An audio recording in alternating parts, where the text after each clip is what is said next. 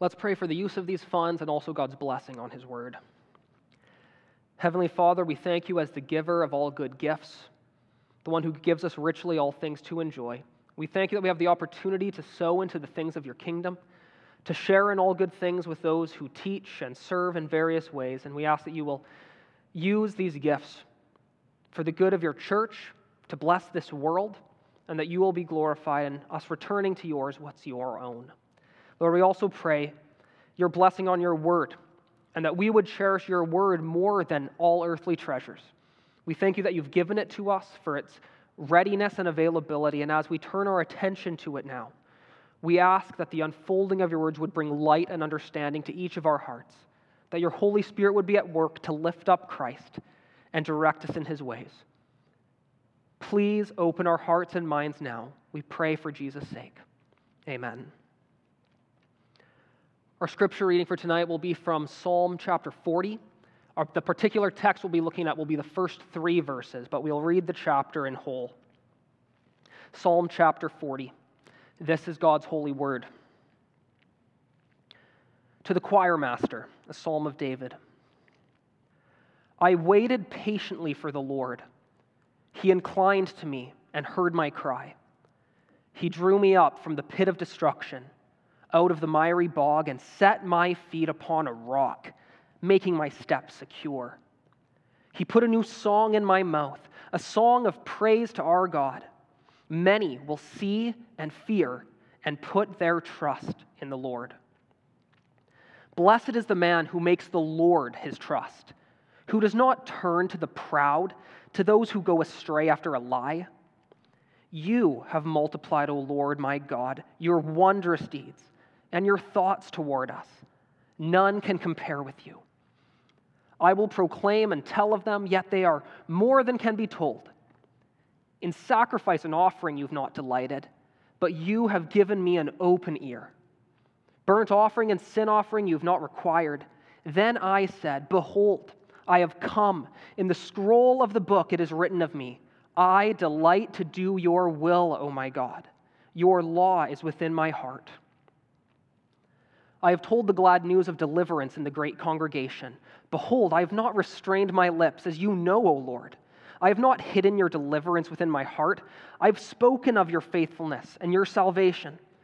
I have not concealed your steadfast love and your faithfulness from the great congregation. As for you, O Lord, you will not restrain your mercy from me. Your steadfast love and your faithfulness will ever preserve me. For evils have encompassed me beyond number. My iniquities have overtaken me, and I cannot see. They are more than the hairs of my head. My heart fails me. Be pleased, O Lord, to deliver me. O Lord, make haste to help me. Let those be put to shame and disappointed altogether who seek to snatch away my life. Let those be turned back and brought to dishonor who delight in my hurt. Let those be appalled because of their shame who say to me, aha, aha.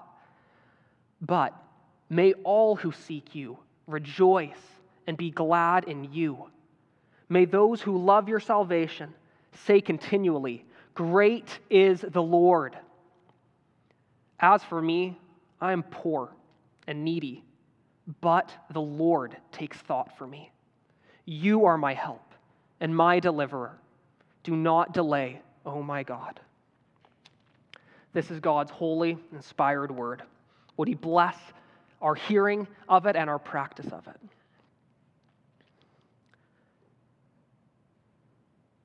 These first three verses, I'll read again, just which comprise our text. The theme for the message tonight is rescue story.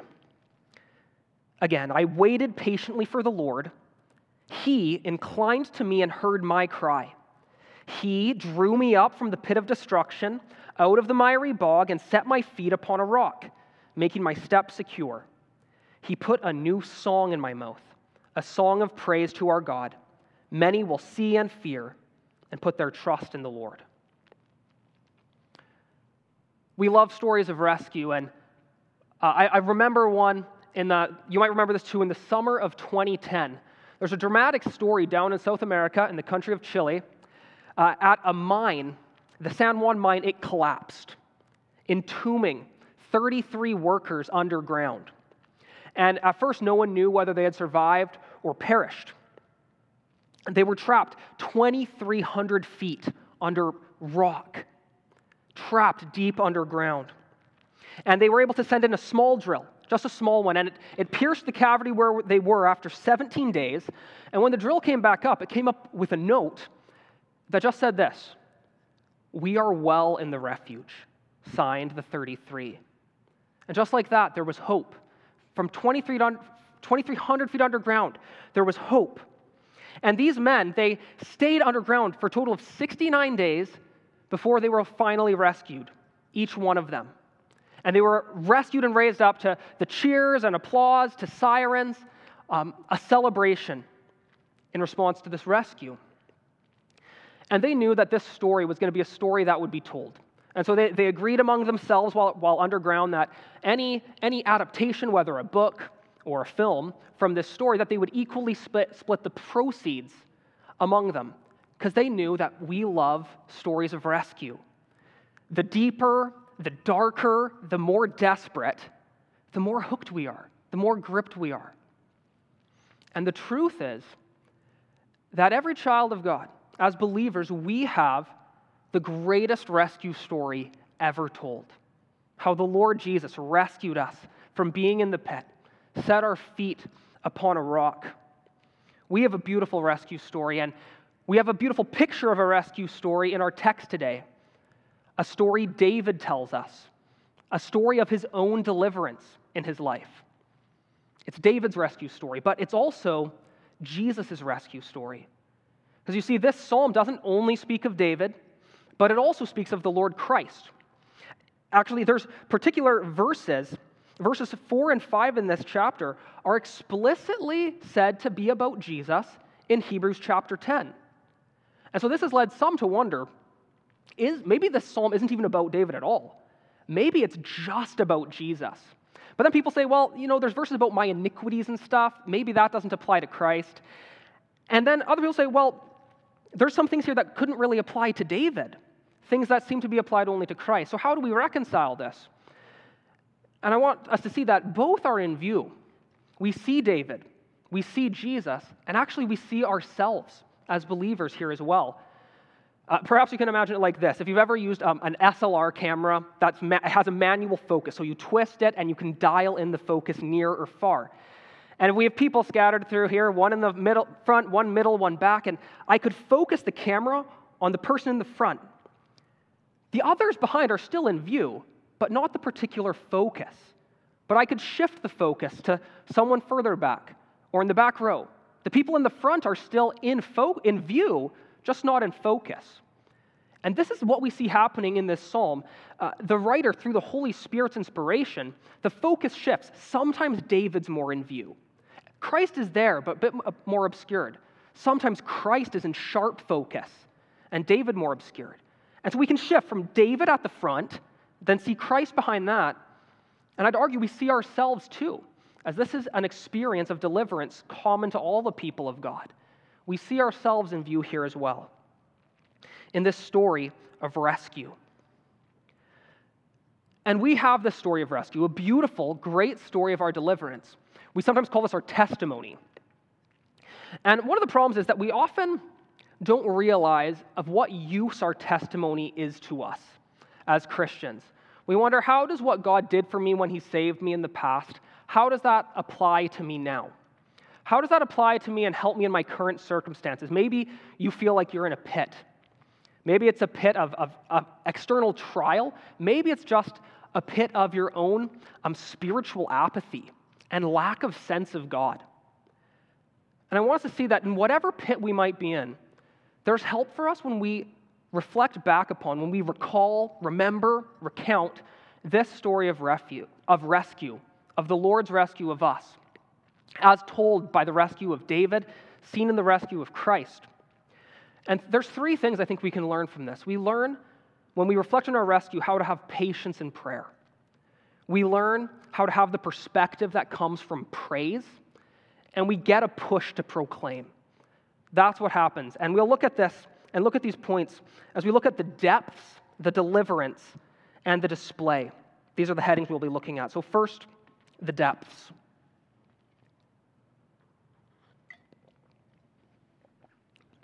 The text begins, David speaking, I waited patiently for the Lord. He inclined to me and heard my cry. He drew me up from the pit of destruction, out of the miry bog, and set my feet upon a rock, making my steps secure. David's writing this psalm after being delivered from a pit, an affliction, a desperate trial. Contextually, we don't actually know what this was. We don't know what particular trial David was experiencing here. It could have been many. David had a very afflicted life. It could have been being hunted by Saul, betrayed by Absalom, attacked by the Philistines, deceived by close friends. Maybe, and this is just speculation, but it could have been after, as punishment for his sin of numbering Israel, the Lord sent a great plague. And seventy thousand people in Israel died by a plague as a result of David's own sin. It could have been a trial, kind of like the one we're experiencing right now. But whatever the trial is, David describes it as being in a pit of destruction. Uh, this could also be translated a, a horrible pit. It's a deep pit or a sounding pit. It's that type of pit that's so big that when you throw something into it, it echoes and reverberates all the way down. It's not a place you want to be. But not just a horrible pit. He describes it also as a miry bog or a, a place of sort of sinking clay and mud, the kind that sucks you in. Uh, I, I grew up uh, close to a farm. My uncle had a farm, and my siblings and I would walk through the field. And if you know what um, farm fields get like when it's muddy, especially as rainy as it is in, in uh, British Columbia, where I'm from, it's really muddy. And what happens is you're going along in your gumboots, and all of a sudden, whoomp, you're pulled in, and you're up to your knees or even hips in mud.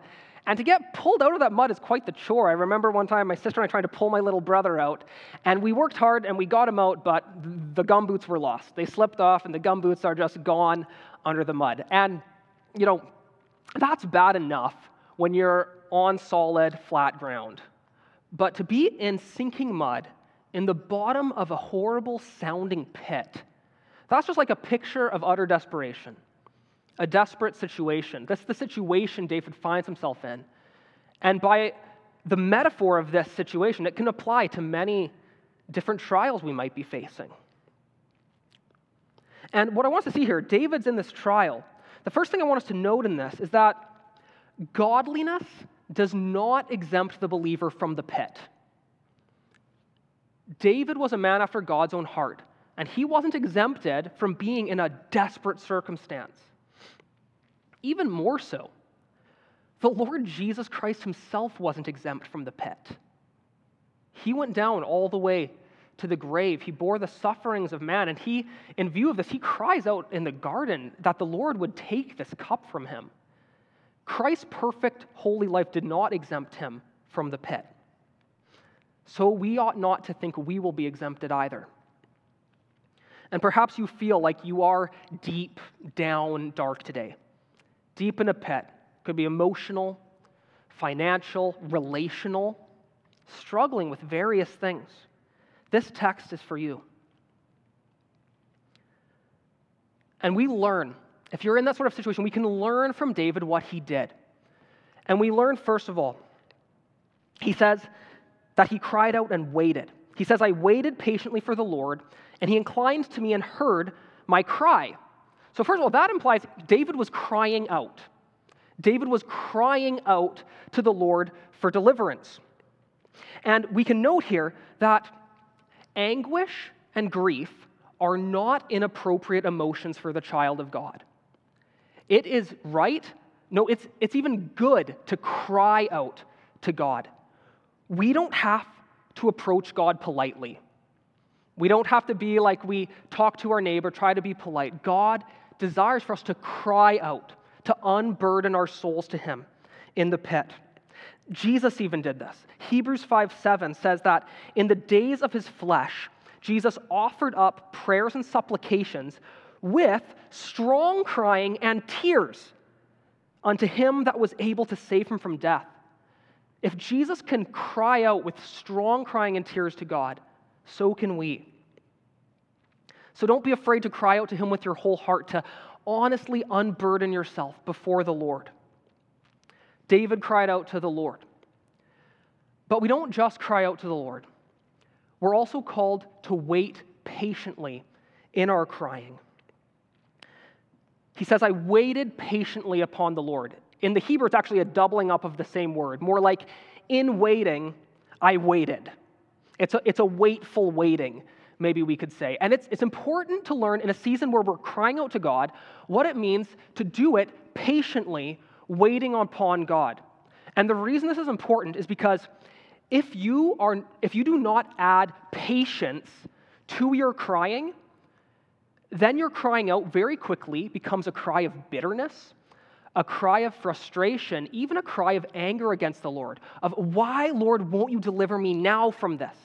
Why aren't you acting? But we add patient waiting to our crying such that our crying to God becomes a crying out that includes utter resignation to the will of God, utter submission to Him in His goodness.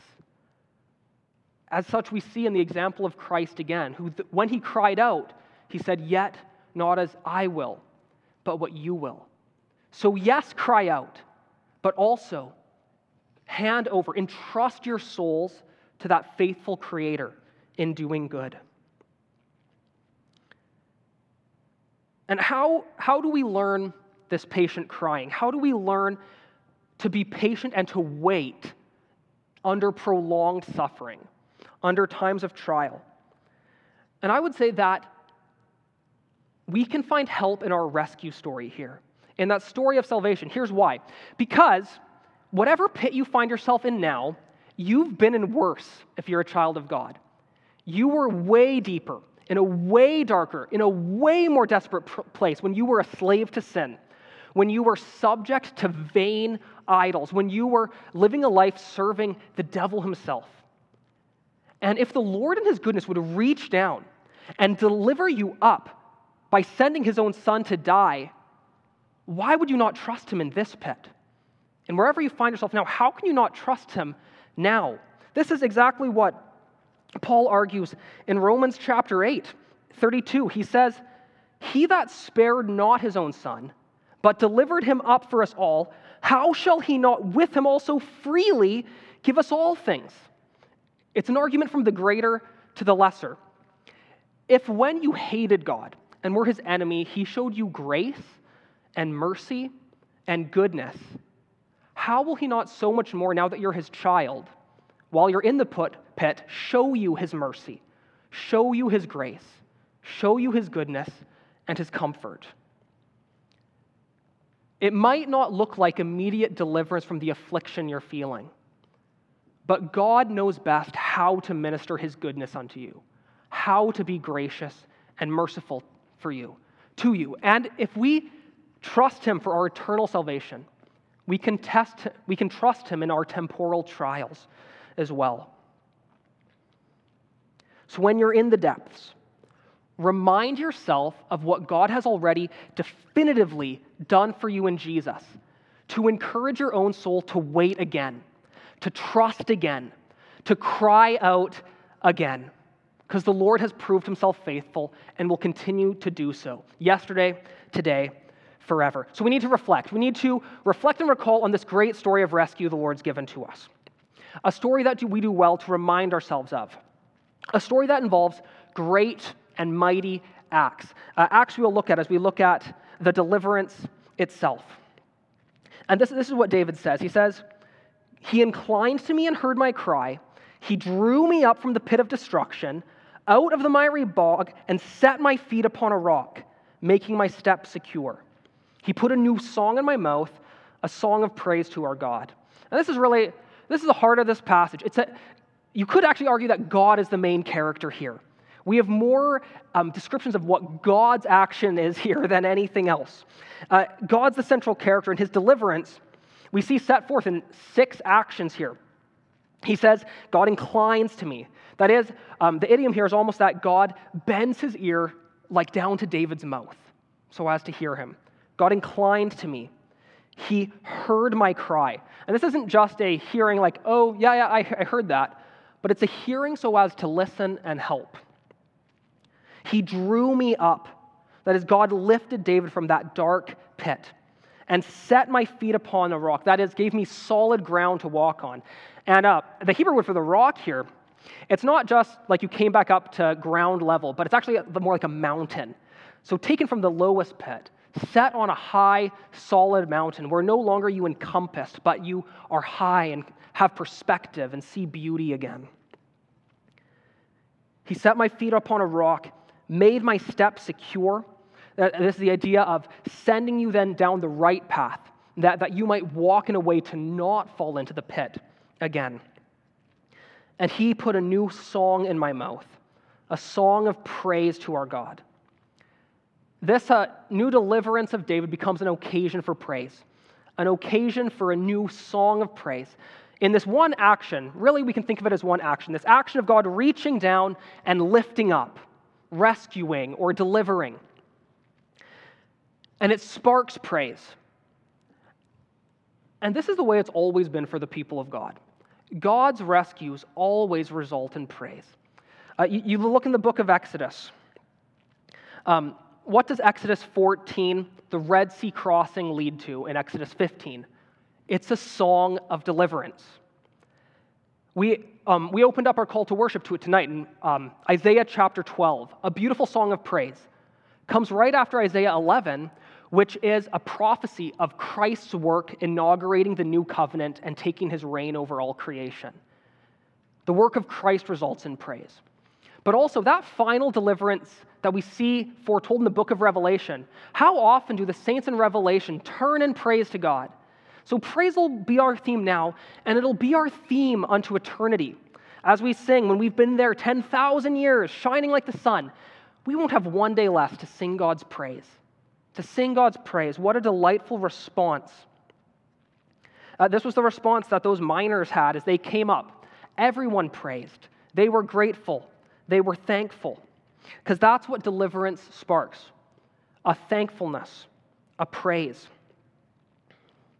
And I think we often, we forget to praise or neglect praising God because we don't actively remember who he is and what he's done for us. We don't do the work to bring it to mind, who God is and what he's done. And I was really struck reading a couple weeks ago when here in Grand Rapids, Uh, it was the very first patient in a Grand Rapids hospital who had been in the critical care with coronavirus. He was, his name was Chad Kaufman. He was only forty years old, and he was in the critical care unit, and he re- he recovered from being in a really desperate spot, on almost on death's door. He recovered, and there's a video you can see online where um, he's being wheeled out down a line of doctors and nurses who are cheering for him and celebrating this re- recovery from being in a desperate spot. And he just says a few words that really stuck out to me. They, they asked him if he wanted to say anything, and this is what Chad said.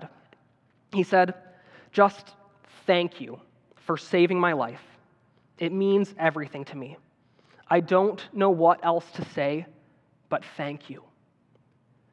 And shouldn't that so much more represent our heart to the Lord Jesus Christ? Thank you for saving me. I, I don't know what else to say, but thank you. The heart of praise is a heart of thankfulness, overflowing because of God's goodness to us, his works of creation, of redemption, of sanctification. All he's done for us is so worthy of praise. We have, we have the greatest deliverance, being stuck in sin. The Holy Spirit works to regenerate a heart, to grant faith, to grant repentance, to justify us, to be fully forgiven, to give, be given a new life, to be guaranteed an eternal inheritance and a great hope. We have such matter for praise, so glorious. And praise is really important, and here's why. Praise is especially important when you're in a pit, when you're in a dark place, because praise brings perspective. And the difficulty of when you're in a trial, especially a hard trial, is it's really difficult to see around you. When you're deep in a pit, all you see are just the walls, the darkness, and the, the distance between where you want to be. And so you almost just see your immediate circumstances. But what praise does, praising God, is it lifts your eyes off yourself and it lifts your eyes heavenward. And praise is like a way to lift your soul out of the pit, to gain the perspective of the mountaintop. Praise takes you from the pit to the pinnacle. And as you praise and you see God's mightiness, God's glory, God's greatness, his goodness towards you, the things of this world grow strangely dim in the light of his glory and grace. And you have a new perspective. You're better able to trust the Lord again, to submit yourself to his hands again. And because not only God is worthy of praise, and we should praise him because of, it, of his worth, but praise is so helpful for us. Praise functions almost as a medicine for us when we are in the pit, as it brings us the perspective we need in order to have hope, in order to trust.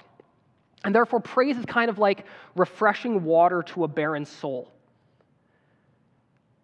It's like a, a, a cooling creek on a hot day. And so maybe if you're in a season where you feel like your spiritual life is kind of dry, and you just feel like you have dark and dim perceptions of God, get about the practice of praise.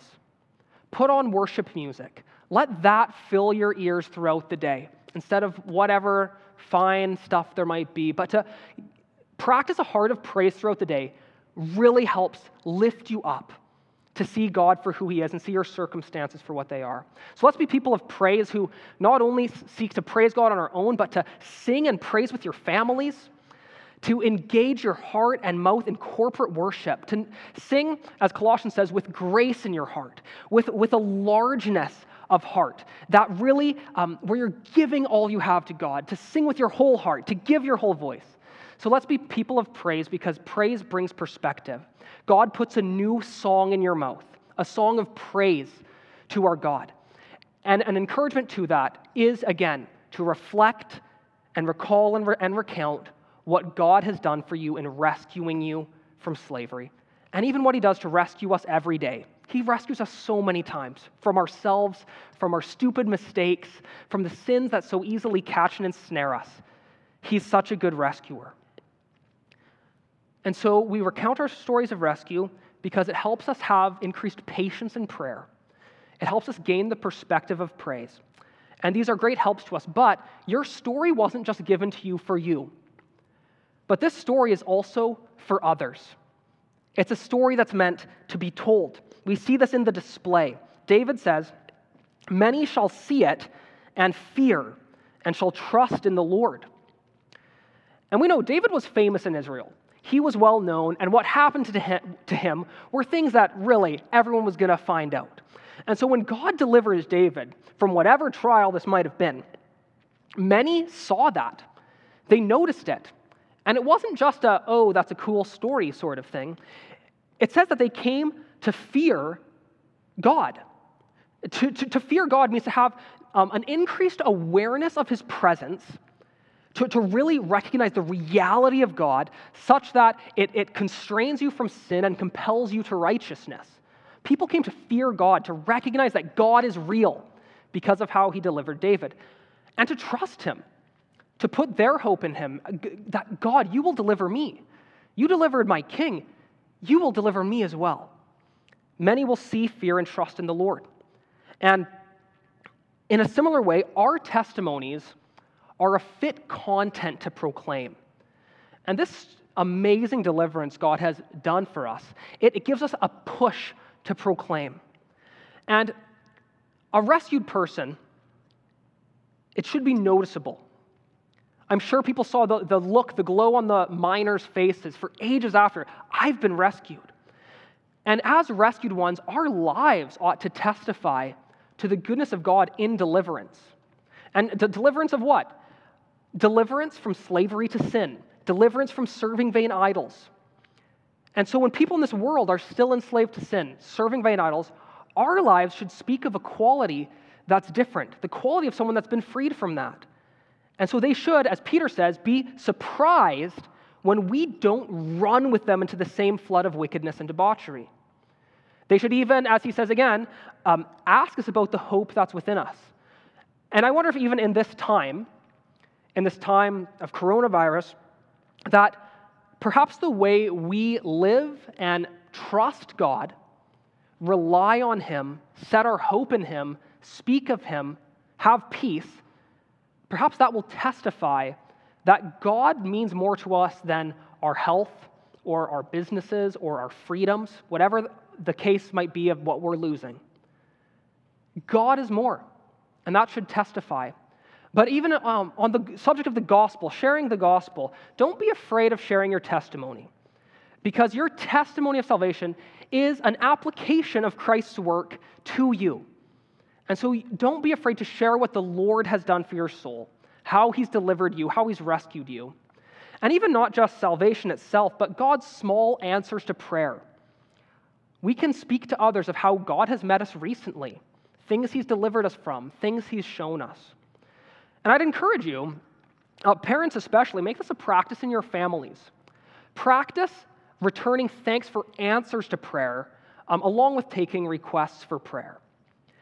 And I even think, too, it could be a great idea to, um, maybe in this time, if you haven't, share with your own children the story of how God brought you to himself, about how he turned your heart around. Your children need to know God's work in your soul. If they don't know that, that's something that you need to share with them. So let's be people that love declaring what God has done for us, who love praising him. That many others, whether our families, our friends, coworkers, that they would see, that they would fear God and trust him for themselves.